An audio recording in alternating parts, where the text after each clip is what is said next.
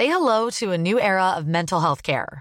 Cerebral is here to help you achieve your mental wellness goals with professional therapy and medication management support. 100% online. You'll experience the all-new Cerebral way, an innovative approach to mental wellness designed around you. You'll get a personalized treatment plan from a therapist, prescriber, or both in a safe and judgment-free space. Your Cerebral therapist or prescriber will outline a customized plan with clear milestones along the way, so you can get to feeling your best. With Cerebral, you're not alone in your mental health journey. We're here to empower you to live a fulfilling life. So take that first step towards a brighter future and sign up today at Cerebral.com/podcast and use code ACAST to get 15% off your first month. Offer only valid on monthly plans. Other exclusions may apply. Offer ends July 31st, 2024. See site for details. Hello, and welcome to another edition of the Rabona Podcast.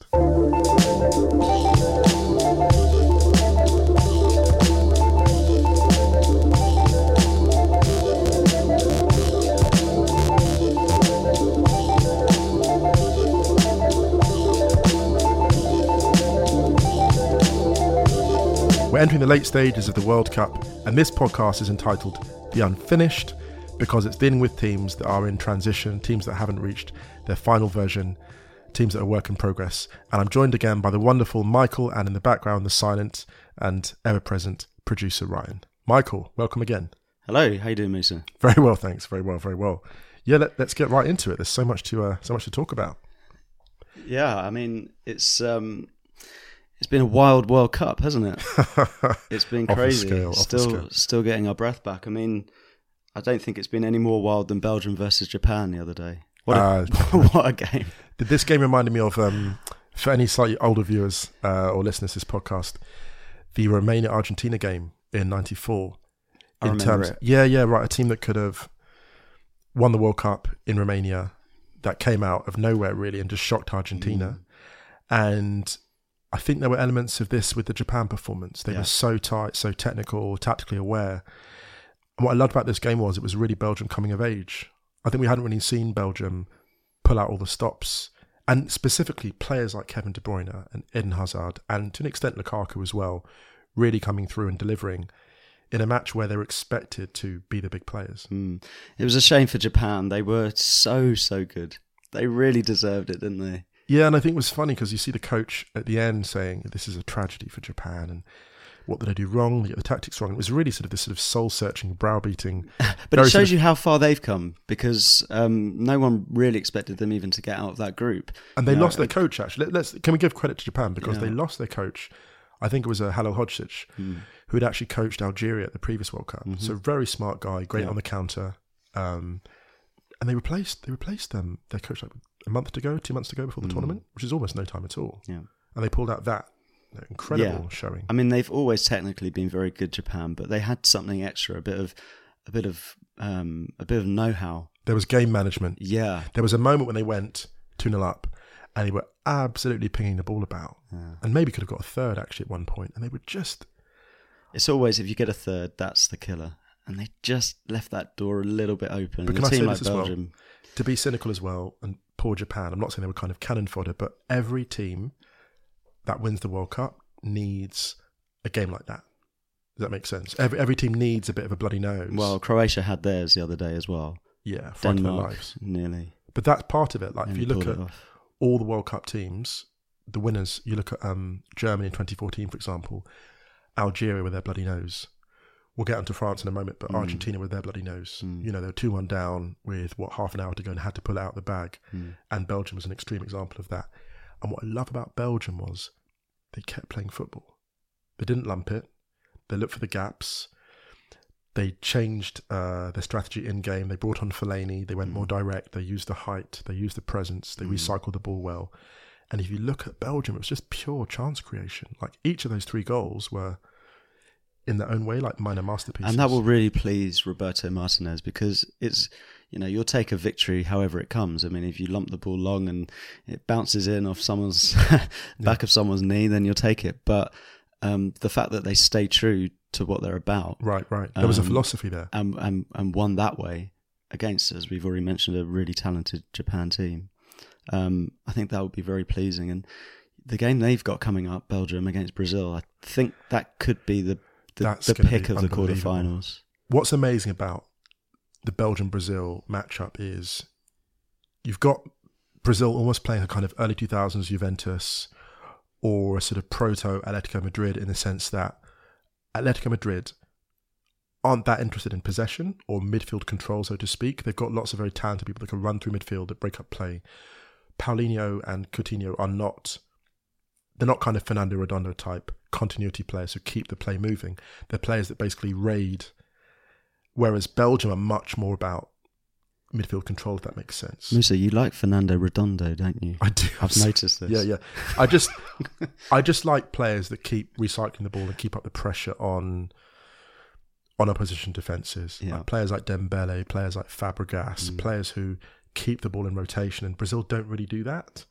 They mark very, very well centrally. They push you out to the flanks and shut you down. Well, you mentioned Spain. Sorry, you mentioned Fabregas there. And the other day when Spain lost to Russia, Fabregas made a really good point on the BBC's coverage that Spain in that game were keeping the ball as a means of defence rather than a means of attack. Right. And there's a real huge difference there. And you look at the Spanish team of 2008, 2010, they would keep the ball, but they would probe.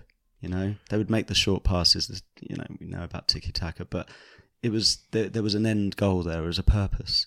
I mean, we're not going to mention Spain too much in this podcast, but I think that was perhaps their undoing. Well, I think that's a great point. If we look at Belgium in contrast to that, if we look at the concept of this podcast as being, you know, teams being unfinished versions of themselves, you look at Spain and.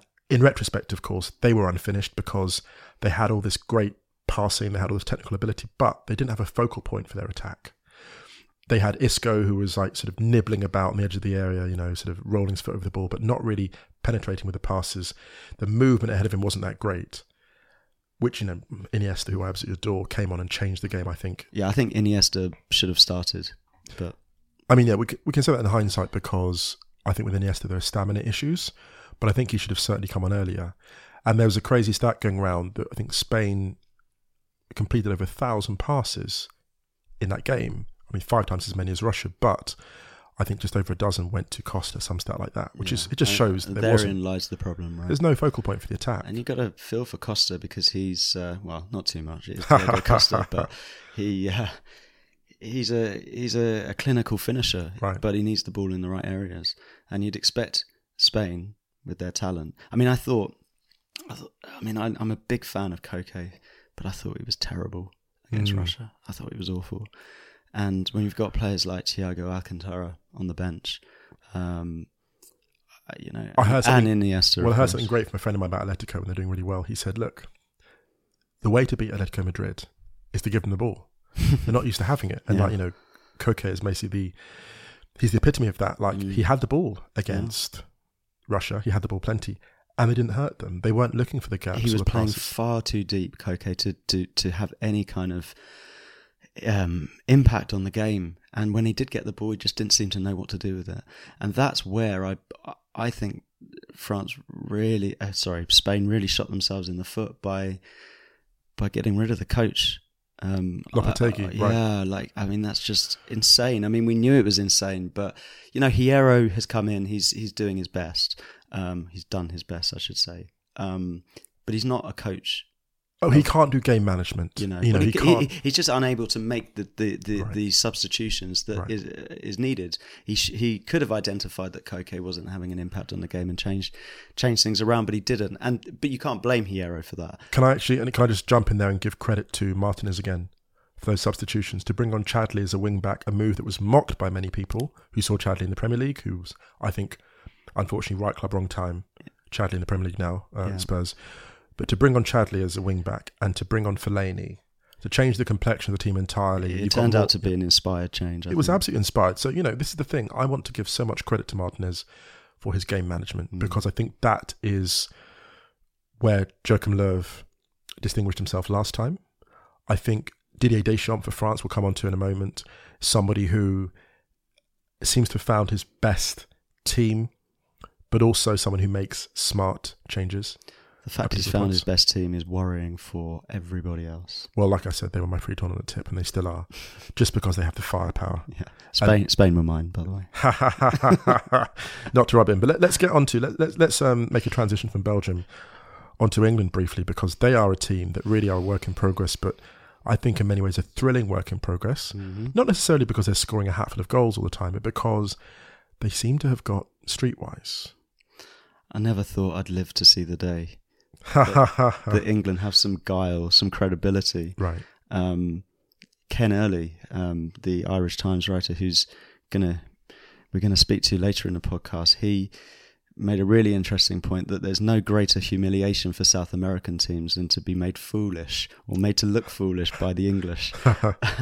But it's funny, but you know, England are starting to lay some of those ghosts to rest. Do you know what that was like? Watching England outthink Colombia was like watching Rafael Nadal beat Roger Federer on grass at Wimbledon.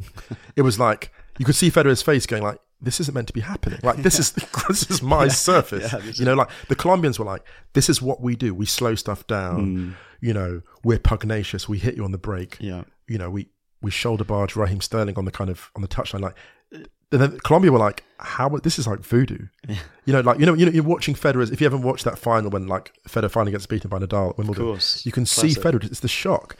And what I love about England in this was they found answers. It wasn't pretty at certain points, but they ground it out. It doesn't have to be pretty, you know. Yeah. And we've learned that lesson, I think. And, you know, and much was made of Gareth Southgate's decision to field a weak team against Belgium, who did the same, by the way. Right. Let's not forget that. Right. I thought it was the right decision at the time, and I think it's proving to be the right decision now. Colombia should, on paper, be the biggest stumbling block for England. Mm. I mean, England should beat Sweden. With the greatest respect, they should beat Sweden. They should, because Sweden aren't brutal as finishers, and England have got finishers. Exactly. Sweden can defend, and it will probably be a low-scoring game again. But, you know, as you said, this is an England team with a bit of guile, a bit of, you know, they know how to grind out results in a way that they weren't able to do in the past. And can I give some credit to Rio Ferdinand, because he had a great piece of punditry about Jesse Lingard. And he said the ability of Jesse Lingard to play one touch at speed is really extraordinary. And he said that Lingard would have fitted into the old United team, which is really fascinating because Lingard is a player who I think has been a little bit maligned, criticised by myself in previous years for not quite having the end product, which he does have now. And I think that ability is going to be so vital against Sweden because we've seen what they can do against Germany. They can sit deep. They can absorb so much pressure. And actually, they can break and hit you hard. Yeah. I mean, I think Harry Kane, besides Jesse Lingard, has been England's most important player. Wonderful. The way he kind of... He's that foil for Kane, in a way, sadly, that Raheem Sterling hasn't really been. And I think that there might be a couple of changes, actually, ahead of the next game, because England... You know, this was a Colombia team that were without James Rodriguez, and then England won, but they didn't... Right. They weren't always brilliant, especially as the game went on. They let Colombia back into it.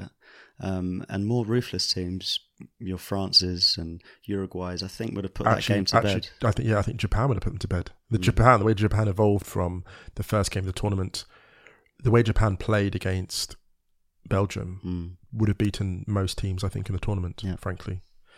Let's go on to Brazil, actually, because... We can circle back to England, but I want to talk about Brazil because their resurgence, their rebirth has been fascinating, their regeneration. They got destroyed in the semi-final against Germany, 7-1, and now they're back. They're perhaps joint favourites. And what amazes me about them is their ability to find solutions, to open up teams. I mean, Serbia and Mexico are pretty brutal opposition, and they handled them with... Ultimately, with ease. Well, brutal is a word that I think Neymar has been quite familiar with in this tournament. Yeah. I think he spent 14 minutes on the ground at this tournament, which whether all of that is a result of being genuinely fouled or not, but he's been targeted, and that's why I think Philip Coutinho has shone. Some of the attention has been. Perhaps too much on Neymar. Which is, I think, the strategy. I think I can just say in relation to Neymar, He is an unlovable character, unfortunately. Mm. He is unlovable. He's become unlovable. He has, because when Neymar arrived in Europe, incredible reputation at Santos, was having so much fun up front with Messi and Suarez. And I think now the diving, unfortunately, has become the preeminent part of his game.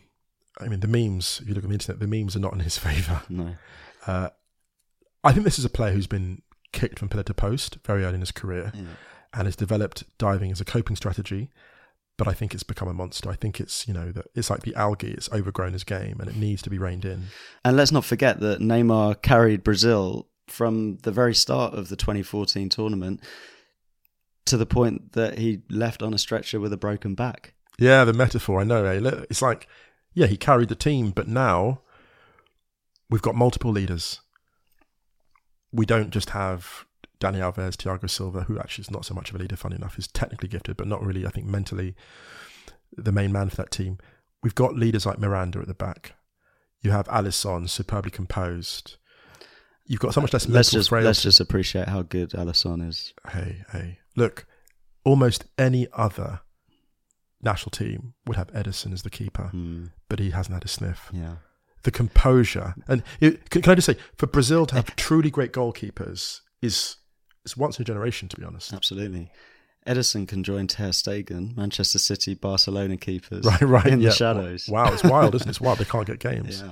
Yeah. I think Alisson is on course to be, the new Buffon or something, I think. It's extraordinary, but then with incredible technical ability on the floor.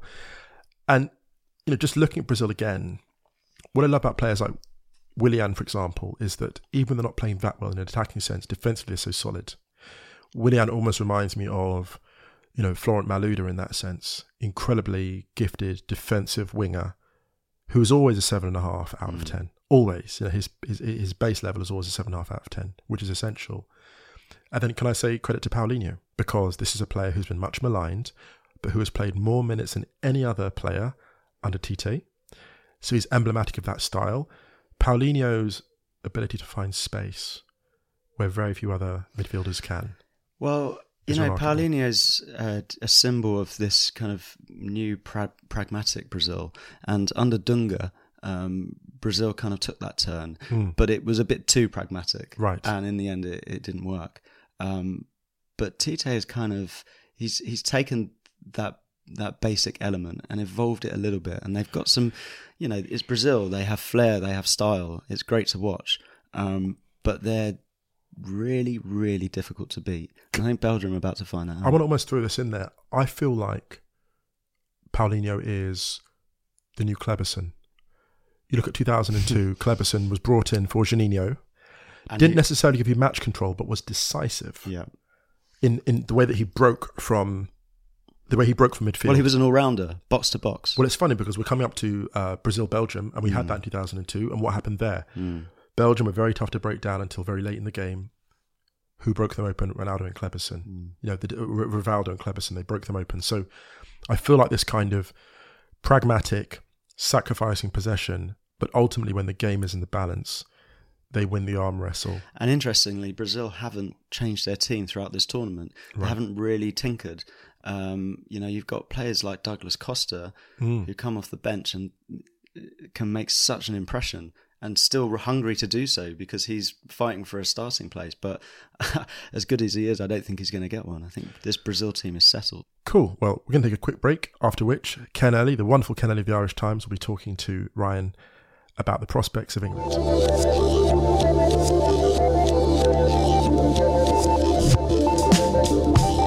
So I'm delighted to welcome to the Rabon podcast Ken Early from the Irish Times, the second captains. Ken, welcome. Ryan, how you doing? Good, thanks, man. How are you? Very good. Never better, actually. Yeah. Having a great time out here in the motherland, and nestled in her welcoming bosom. So it's all very good. I wanted to talk to you about England because you were at the game last night, and you wrote a really good piece for the Irish Times today about the game. I found it interesting about the grassroots not being so good in England and how this isn't obviously a result of an obvious process that's been going on in English football for a while. Yeah. So why do you think things are different this time around than they seem to be in past tournaments? Well, it is kind of interesting, right? Because if you look at the way, if you look at 4 of the last 5 World Cup winners, I'm going back to France 98, Brazil 2002. Well, Brazil are Brazil. Brazil are kind of a special case. But then Italy 2006, Spain 2010, and Germany in 2014. Around each of those World Cup wins, a kind of narrative was constructed by. I mean, it's one of those things of success, you know, having 1,000 fathers. And so this is the reason why, for instance, Gerard Houllier got a medal, was able to wangle a medal out of France winning the World Cup in 1998, because he got a lot of credit as the sort of technical director who'd created this winning structure of French football. Whether he had or not is immaterial. He got credit for it. In 2006, Italy managed to win the World Cup in an unexpected way. And a lot of the credit for that went down to their superior understanding of tactics. This is like, Italians just understand tactics. They get tactics in Italy. They understand how to win football matches. And a lot of the credit for this was then assigned to the Coverciano coaching college. You know, they've got this like little monastic institution where all of the Italian coaches go and learn how to be a really high level tactician. And this was so great for Italian football down the years. Like, if you think of all the jobs people got out of it, you know, Carlo, Ancelotti, Mancini, you know, in England, Capello with the English national team. You know what I mean? It was like Italian coach, Trapattoni with Ireland. Let's have some of those Italian tactics. Then in 2010, Spain win, and obviously the Spanish win was kind of a very special win. I mean, they were so dominant, even though they only won the games 1-0, but like, they won the World Cup without anyone being able to take the ball off them. It was like no one had ever seen anything like it before. So then it was like La Masia, you know, all this youth coaching, enlightened sort of attitudes. No parents are shouting, get rid on the sideline, you know, Barcelona, Cruyff, all this kind of stuff. Again, you know, here's another model to imitate. And obviously owing something to the Dutch model, which was kind of the model, let's say, you know, the Dutch know how to make great footballers, you know, let's copy what they're doing. Then in Germany in 2014, Germany was kind of the most conforming to this narrative of all of these stories, because it was like, it could be traced back to England beating them in Euro 2000. And then Portugal, obviously, humiliating them even more. A couple of days later, 3-0, if you remember, Sergio Conte's house scored a hat-trick against Germany. The Germans were like, what is happening? And they decided at that point, we need to change everything. The DFB, like a bunch of football federation types, football organizational apparatchiks got together in a room, put their heads together and came up with the new model, the new German way. And sort of issued orders from the central authority to restructure everything about German football. All the Bundesliga clubs need to open these academies. The academies all need to conform to certain standards. The players are going to sort of be trained in technical skills. You know, enough of this. Wir müssen kämpfen. You know, enough of that stuff. Let's teach them how to, you know, kick the ball right and pass the ball to each other and do all this sort of stuff. And what do you get? Like, years later, you suddenly get, you know, Marco Reus, and you get like all of these great technical German players. This generation of players went and won the World Cup. So it was like, oh, there we have it. You can organize a World Cup win. So the point about it is that in each case, you could say, well, they've obviously done things right. These guys have their heads screwed on. It's no surprise to me they've won the World Cup. You know, they all know these guys, no flies on these guys. So I just thought to myself, what if England win the World Cup? Like, what are people going to – how do you explain that? How do you explain that? All you've heard for decades is the English FA sort of slavishly copying whatever model is fashionable at that moment. Going, oh, well, this seems to work. Oh, this seems to work. What if we have academies? What if we, you know, what if we have an under-18 league? What if we get rid of reserve football? What, you know, what if we have a ban on foreigners? No, we can't do a ban on foreigners. Oh, stupid European Union. You know, all these kinds of sort of trashing about, never really knowing which direction they should take things, and never kind of coming up with any good ideas themselves. And then, like, without them really noticing, I'm talking here about the kind of the FA technical guys who are always able to sort of maneuver their way into the photograph of the World Cup winning team and say, well, you know, obviously our work behind the scenes had a lot to do with this. Maybe those guys were going to be sitting there thinking, well, you know, maybe we have done things right in this country after all. Simply stand back and let the invisible hand do its work. You know, we're the country that gave the world free market economics. Behold the wonder of free market economics as it shapes the generation of young English players without almost any real encouragement or support from the FA or from the government or any of the sort of nice facilities or coaches, you know, qualified coaches. You remember when England get knocked out of the World Cup, so there's always articles about, well, you know, in Germany, they've got like 60,000 UEFA qualified coaches. In Spain, it's 90,000. In England, we've got 18 of those coaches. You know, this is the problem. You know, this is why our players can't play football. Yeah, and you always get the prices of the courses and stuff like that, and how cheap it is in Europe and how expensive it is in the UK, etc. Which is true. All that stuff is true. And it is true that there's nowhere near as many coaches, you know, per capita, per kid. And then you've got the world's richest league, which is the most internationalized league in the world, such that it's really difficult for players to, you know, you've got all the young players who are being sucked into these big academies, Chelsea, Man City, you know, paying them loads of money. And these kids, they're not using them in the first teams and they can't really get experience. So you also get the articles about, well, Spain have got, you know, 60% of the players in La Liga are Spanish, and you know none of the clubs in Spain have 2 cents to rub together. That's why they have to play young Spanish players, and what a surprise that their players turn out to be really good, better than our boys, you know, and so on and so forth. So on that kind of point, then, so do you think, without getting too ahead of ourselves, because it is only a quarterfinal place so far, but do you think that most of that credit then lies with Southgate and Holland and any of the team that he's put around him, in terms of they seem to have made the team a little bit more savvy, and it kind of reminds me a little bit of the Euro 96 team that Southgate was part of. So do you think it's just a small changes that is actually down to the staff and the personnel putting through for the lack of a wider, deeper grassroots plan? No, I don't think they deserve most of the credit. I think they deserve some credit, yes. I think that they have... I think Southgate's been doing a really good job. I think that he's got kind of a good... He's got a sort of a good demeanor, like he seems kind of steady. You know, if you compare him to Roy Hodgson, who was just flustered and sort of, you know, glancing around with little beady eyes, you know, wondering where the next attack was going to come from. I don't think he ever really seemed at ease. And if he did, he kind of began to seem ludicrously complacent. Like, you know, what's this guy so relaxed about?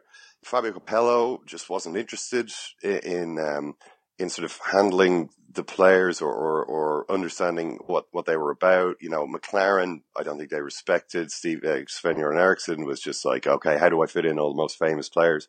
So Southgate, I think, is doing a good job. And he's made some, you know, I don't think he's picking the team on the basis of who's the most famous player, but I think he's helped in this. But I think what I think is going on here, you know, England has always produced good players, but they've always been kind of stuck in English football. And that's not the case anymore. I mean, Southgate says, or has said on a couple of occasions, we pick from 33% of the league, which is quite a unique situation. Now, when Southgate was saying that, he means it to illustrate how difficult his job is. You know, unlike you know, Germany, they've got a much greater share of players in their top league. You know, we in England are a little bit constrained. So many foreign players, it's difficult. But you've got to remember that the 33% of players in the Premier League who are English, which, by the way, is quite a lot of players, are interacting, are playing with, training with, competing against the best players in the world from all over the world. Yeah. Maybe the very, very best players in the world are playing for Barcelona and Madrid. But, you know, I think on average, the standard of foreign footballer in the Premier League is higher than anywhere else in the world. I mean, as it should be, you know, if footballers follow the money, which they pretty much do, it makes sense that the league that pays the highest wages is going to have, on average, the best players. It's raised the standard of play in the Premier League to an enormous degree. Like, Premier League football is unrecognizable from what it was 15 years ago, even. English players in Premier League teams are now playing football which is far faster, more sophisticated and more tactical, while I think retaining some of the good English virtues of, you know, speed and aggression and all of this sorts of stuff. But they've also had to learn tactics. I mean, look at these England players, like Walker, Stones and Sterling are being trained by Pep Guardiola. You know, you've got the Jurgen Klopp is at Liverpool, Conte at Chelsea, Pochettino at Tottenham, maybe the most important figure, considering that they've got so many of England's top players. These players are being exposed to the best coaching brains in the world. It's the internationalization of the Premier League, which English football has often moaned about in the wake of a tournament defeat, saying, how can we compete? Our players can't even get in our, clubs in our own country. You know what I mean? This sort of attitude. But actually, even though there's fewer of them, because the level is so much higher, and because the influences are so much more diverse, and because they're learning from, frankly, people who know the game better, they are, I think, more capable of bringing everything they've learned and using it on the international stage. Look at the formation that England are playing in this tournament is just one that would have been dismissed by previous generations. Oh, we can't. Oh, what's this formation about? What do you mean? We're going to have guys, we're going to vary the point of attack all over the place, and we're going to have guys coming from deep, and, we're going to pass the ball around at the back, and, we're going to have a centre defender in Stones who can't really defend, but is like a really good football player. Nah, not for me. Oddly enough, the successful tournaments England had were like 1990 and 96, and they were the ones when they did vary the tactics a little bit. Maybe they were just lucky, like Gascoigne, a kind of a unique talent that they had to sort of help to make the team work. And they had a lot of good players in those teams. But generally speaking, it's been very rigid. It's been kind of 4-4-2. And this idea, that's what English players are comfortable with. That's how they can, express themselves, all that sort of idea. And that's different now.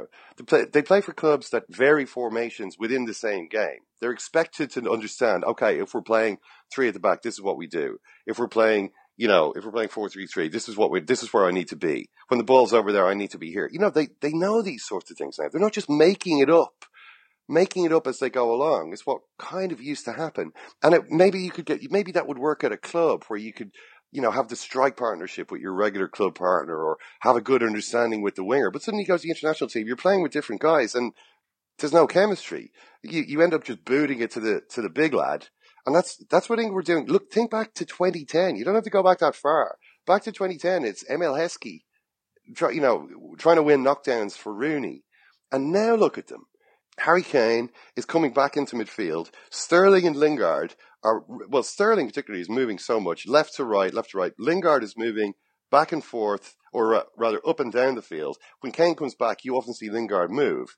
And Lingard is getting free the whole time. I mean, the movement is really good. Dele Alli, another player who understands the space, who understands movement.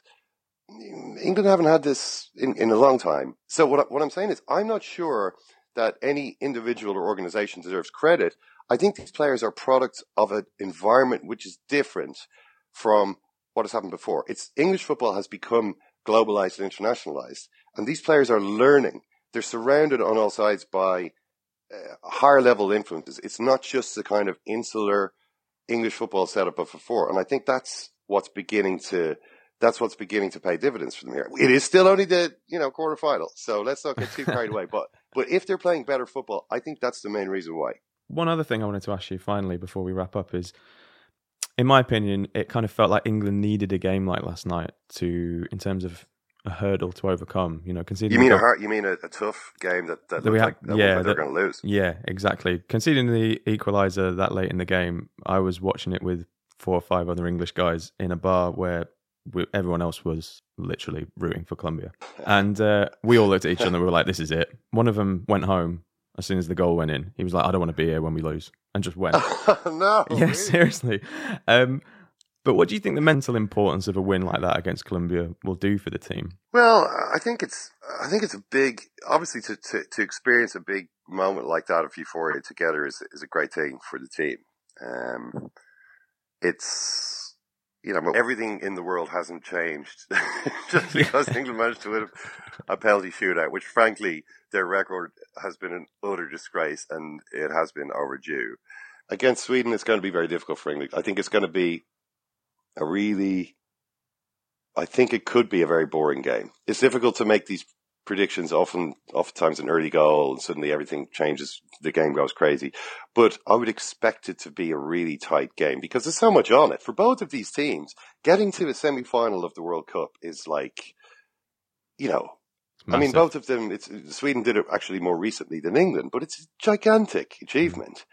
So so much pressure, and so they would be so desperate not to make a mistake that I think kind of a caution could be, could be the sort of dominant emotional force in the game.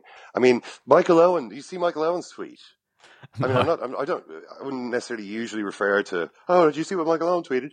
He did tweet something quite astute, where he said, "We've beaten, Tunisia, a pub team, and lost to the only decent side that we faced, and yet everyone thinks we're going to win the World Cup. And I'm actually starting to think it as well. Come on, England," which is kind of what's happened, but at the same time doesn't really tell the full story. And I think people feeling optimistic about England, yeah. I mean, I wouldn't be as dismissive about it as some previous times when.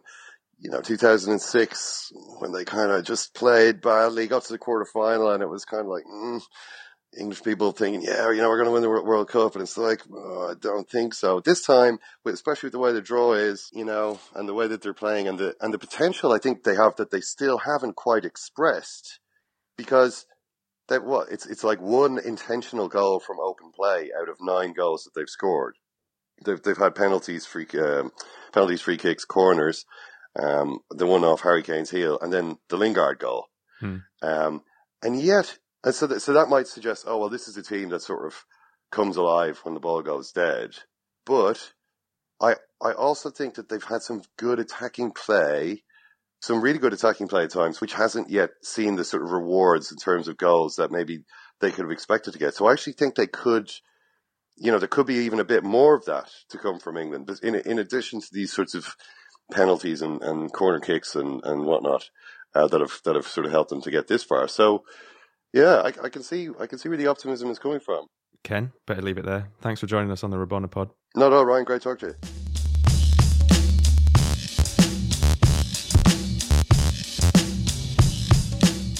On to France now. This is a team that started the World Cup with one formation. Didn't quite work. They had that front three, I think, Dembele, Griezmann, Mbappe, almost like a false 9 type setup.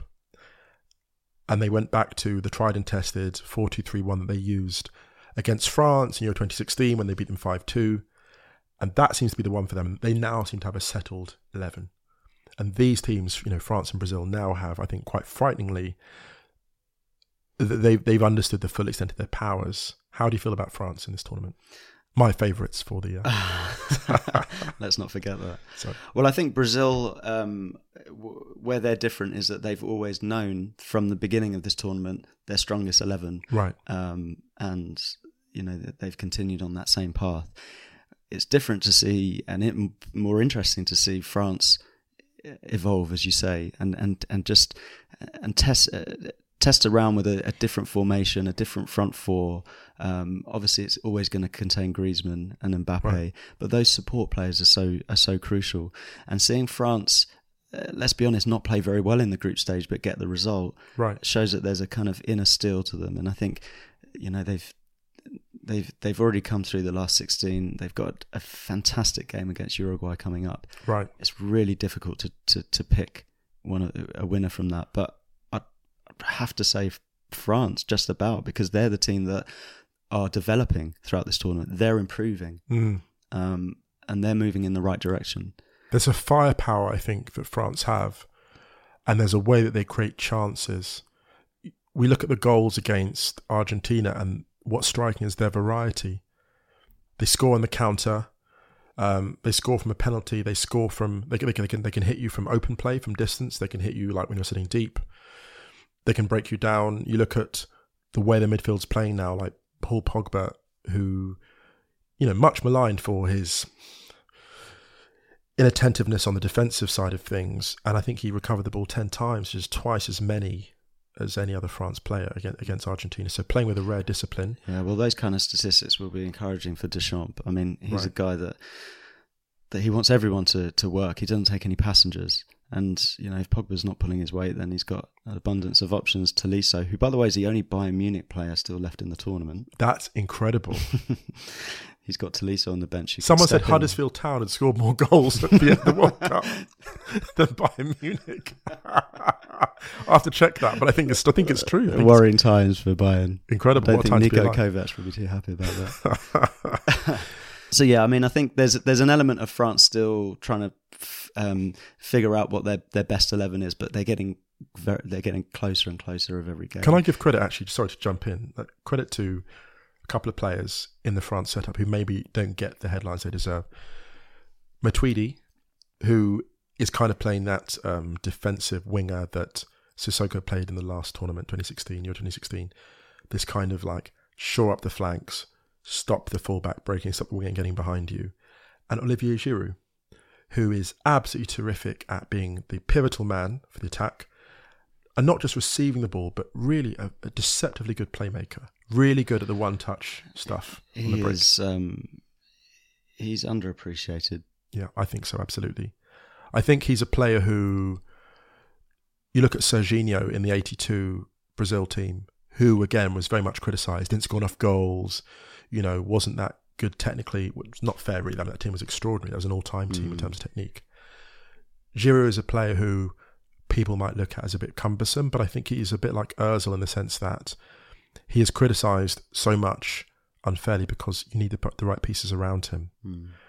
And I think rather like Lukaku, when you put Giroud into the right kind of team, the team just elevates. He gives you so much more than goals. Mm. Just circling back to Belgium for a second, what I love about Lukaku in that game was, he missed two very good chances, two good headed chances, very presentable. But the run he makes, he makes the run inside then out for the final goal, and then steps over it to allow Chadli to come through and finish. You can see Lukaku making very, very high quality decisions in real time. In the same way that you saw Giroud when, in France broke to score that decisive goal against Argentina, you see Giroud as the counter-attack begins just working everything out and delaying that pass for Mbappe to finish was just like this exquisite. I mean, you mentioned Lukaku there. I think he's been phenomenal in this World Cup, and I think Jose Mourinho should maybe have a look at how Belgium are playing and think this is how we can pay a bit more to Lukaku's strengths. Right. Balls in behind. Yeah. Get someone who can actually cross the ball for starters, but that's something that this is not a United podcast. You won't get into that too much. I'm sure that will be for the future.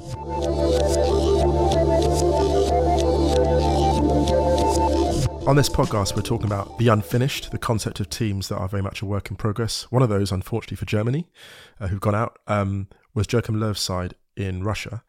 And for that, we're going to have Uli Hesse, live in Berlin, talking to Michael. So Uli, the dust is settling on Germany's disastrous World Cup. Quite simply, what do you think went wrong and where do they go from here? Well, disastrous is putting it pretty mildly. It was historic, actually, in many ways. Maybe we can talk about that in a moment. But since you asked for the reasons, we've had a couple of days now, and the more we hear from the camp, it doesn't seem to be about individual players. It seems to have been the main problem. Seems to have been the atmosphere within the team, which is very strange and very un-German, because that has always been the biggest strength, of course, the team's biggest strength, and for numerous reasons, Joachim Löw failed to do what he normally does best, which is create team spirit and this sort of atmosphere that can carry a team. Yeah, do you think there was a bit of arrogance going into the tournament? Yeah. It had a bit of a whiff about that, yes, but not on everybody's part. Arrogance is probably a very strong word. Mm. Let me put it this way: the men who run the team, they seemed a bit arrogant, in many ways. Just for instance, maybe something we can come back to in a minute. The German FA extended Löw's contract. Mm. I wanted to talk to you about that. That seems controversial. Shortly before the tournament. Yeah. Even though there was still, it was not running. It was running anyway until the next tournament. So this was a very strange gesture because that well, it probably wasn't intended that way, but it reeked of arrogance. Yeah, I'm sure it was intended as an endorsement of him, to a kind of vote of confidence. But it went beyond that, didn't it? Yeah, it's because, for every other team, I mean, even for this team, the tournament is what counts, I mean, Löw is running around Freiburg, taking the sun in and drinking an espresso for most of the year. So this is, where he has to deliver the tournaments. But to extend his contract, even before the tournament, sent out the strange signal that either he's totally untouchable, or that Germany was so sure of playing another good tournament. And I think that was the main reason, Sure. They were absolutely sure. They knew they were among the favorites. And the one thing they always talked about was winning the World Cup again, became the first team since Brazil to defend the title, which was certainly a possibility with that team. But that was pretty, well, again, arrogance proved too hard, but they were very, very self-confident. What do you make of Joachim Löw himself? I mean, he's, as you mentioned, he's staying on until 2022 at least. Do you think there's a little bit of the Arsene Wenger thing here, that he's maybe a bit too proud to acknowledge his own shortcomings? Yes, it's that. It's also, I really can't see him taking on a club team again. I mean, he's found the job. For him, it's a dream job. Yeah. But anyway, as I said for The Guardian, I'm really surprised that he's staying on because, we have this unwritten rule in Germany that if you go out in the quarterfinals of the World Cup, you're gone. The only one to break that rule was Bertie Vogts, who went out in the quarterfinals at the 94 World Cup. But, when he did the same thing 4 years later, sure, he basically had to resign. Löw Löw would have been able to break that rule just because, he's got great merits and most people really like him and like the team. And maybe he could have even survived going out in the semifinals against Brazil.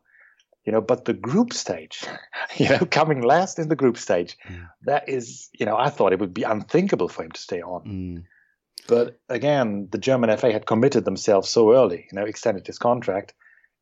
There was just no way they could fire him now. Yeah. So I thought he would take the responsibility, shoulder the responsibility and step down. Mm. But he didn't. Also probably because there's nobody to take his place, apart from the guy who's at Anfield right now. I wanted to ask you about a couple of the senior players as well. They really didn't pull their weight in this tournament. I'm thinking Sami Khedira. He's been singled out, but also Thomas Müller as well. He's another. Jerome Boateng showed a kind of lack of discipline when he was sent off against Sweden. What do you make of that? And Germany have such a good crop of young players that we saw at the Confederations Cup last year. Yeah, exactly. I mean, you asked about arrogance, and I said, well, the people who run the team, they appeared arrogant in a way. That was not what the players did. I don't think the players were arrogant. The players were more like complacent. Complacency. Mm. Is that the right word? Yeah, I think so. Is, because, Xabi Alonso did an interview quite recently in which he said, because the same thing happened to Spain, actually happened to 4 of the last 5, defending World Cup winners. They went out in the group stage. And Xabi Alonso said that the Spanish players all went into the game thinking they were World Cup winners instead of thinking we want to become World Cup winners. Sure. And he said that, those few percent, that's just enough at this level to ruin your game. And then, of course, you have the younger players. There was a visible difference between, the way Marco Reus approached the games and Julian Brandt and even Timo Werner compared to the others, As a neutral watching on, I think Germany's strongest players were, the likes of Marco Reus, who were a bit more hungry, let's say. Do you think the older players were not as accepting of the younger ones? Yeah, maybe. Well, what we hear is that many of the younger players felt that they should be given more playing time and that Löw was, playing his favorites, which, to be fair to him, is something that has stood him in good stead for the major part of his Germany career. He's always done that, he's always played his Podolskis and Kloses, even if they were, struggling for their clubs, and they always came through for him. And he probably thought it was going to happen again, but it didn't. Exactly. And then the veterans. And then when you see someone like Leroy Sané being left out of the squad altogether, it doesn't really send the best message to, you know, the likes of Leon Goretzka and Julian Brandt, who are there pushing for a place. Yeah, it's probably personally, I think it was the one that sent out the strongest message was the Neuer decision. I mean, of course, everybody knows that he's a great goalkeeper, you know, but, you know, Ter Stegen played fairly well for the Germany team. He did really good for Barcelona. He had a good season. And to bench him and then play someone who hasn't played in almost a year, you know, just because he's Manuel Neuer, I think that was taking things a bit too far. Mm. Maybe some of the players felt that, you know, Löw's, what used to be, you know, it used to be loyalty was now becoming favoritism. Mm. It's also that, I mean, I think Löw realized this quite early on. I think he realized he had a problem there because he made a lot of changes, and he's not normally a coach who does that. You know, to bench Mesut Özil after the first game, it was quite a radical measure for him. You know, he made many changes, not always the right ones, it has to be said. Lots of people, me included, wanted to see Leon Goretzka in that team.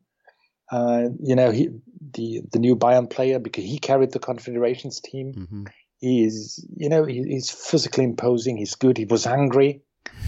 When he finally played him, he played him as a right winger, but he's a defensive midfielder. You know, so we're still in the thick of this wild and really exciting World Cup. But do you think in a couple of months' time, when Germany reconvene and start to think about qualifying for the Euros, that there's going to be pressure on Löw to bring in those youngsters and have a new Germany and show that he's learnt the lessons as a coach of this campaign?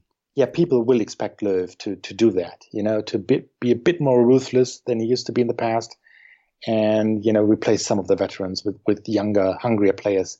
Then again, I think most people overestimate the amount of talented youngsters we have. Mm. Yes, Leroy Sané is probably going to become a world-class player, and there's quite a few really, really good other players. But they're not totally, you know, they're not quite on the level of where Thomas Müller used to be or Bastian Schweinsteiger used to be. Mm. And I think there is a structural problem which we have, you know, targeted and which we have addressed, which was that for many, many years we used to, you know, be a bit fixated on this Guardiola football. Mm. You know, Guardiola used to say that, you know, your best players should play in midfield because that's where the game is decided. And so we've basically produced midfielders everywhere, you know. I mean, even our goalkeeper is a midfielder.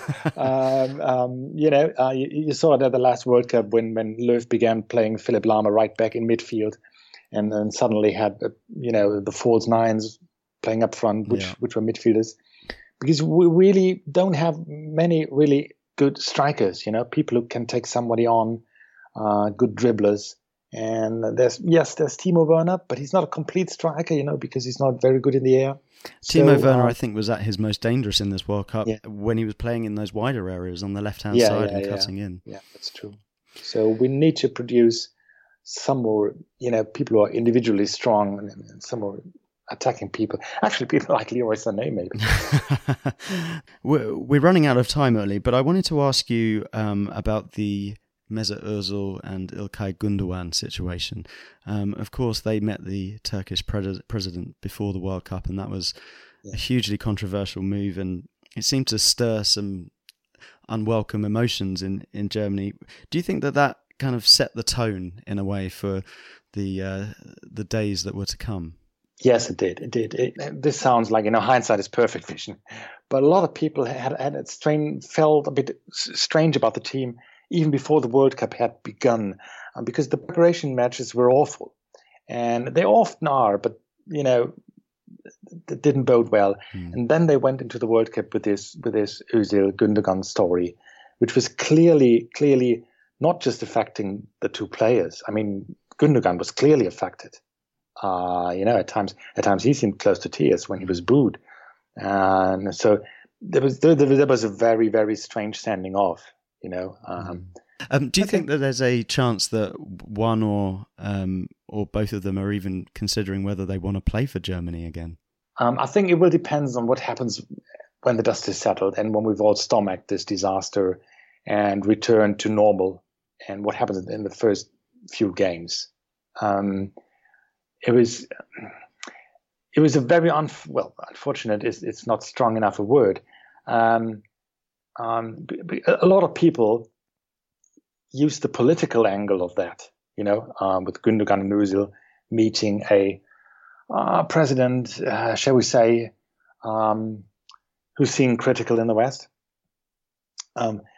use the political angle of that to actually be, not openly, but be slightly racist, Mm-hmm.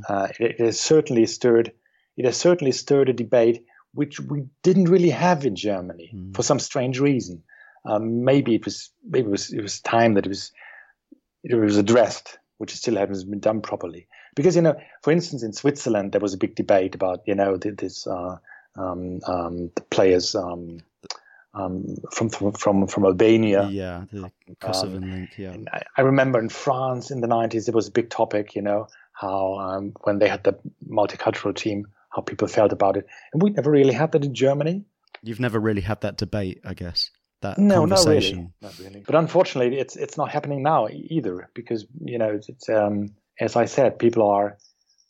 At least it's been my impression that a lot of fans who are have faintly racist leanings use the political angle of that to boo players like Özil and Gündogan. Mm. Well, it's all very, very interesting, and it sounds like Germany have a lot on their plate at the moment. We've run out of time, Ali, but thank you so much for joining us. Okay, Mike, it's been my pleasure. And that brings us to the end of another episode of the Rabona podcast. Thank you so much all for listening. You can find us on Instagram, Twitter and Facebook, same handle for each, @RabonaMag. You can subscribe to the podcast at iTunes, Spotify, SoundCloud and Stitcher. Cheers for listening, and we'll catch you for one more World Cup podcast in a few days.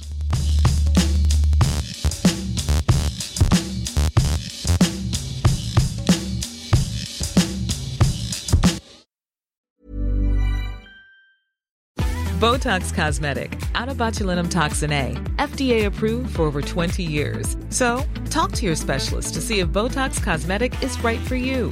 For full prescribing information, including boxed warning, visit BotoxCosmetic.com or call 877-351-0300. Remember to ask for Botox Cosmetic by name. To see for yourself and learn more, visit BotoxCosmetic.com. That's BotoxCosmetic.com.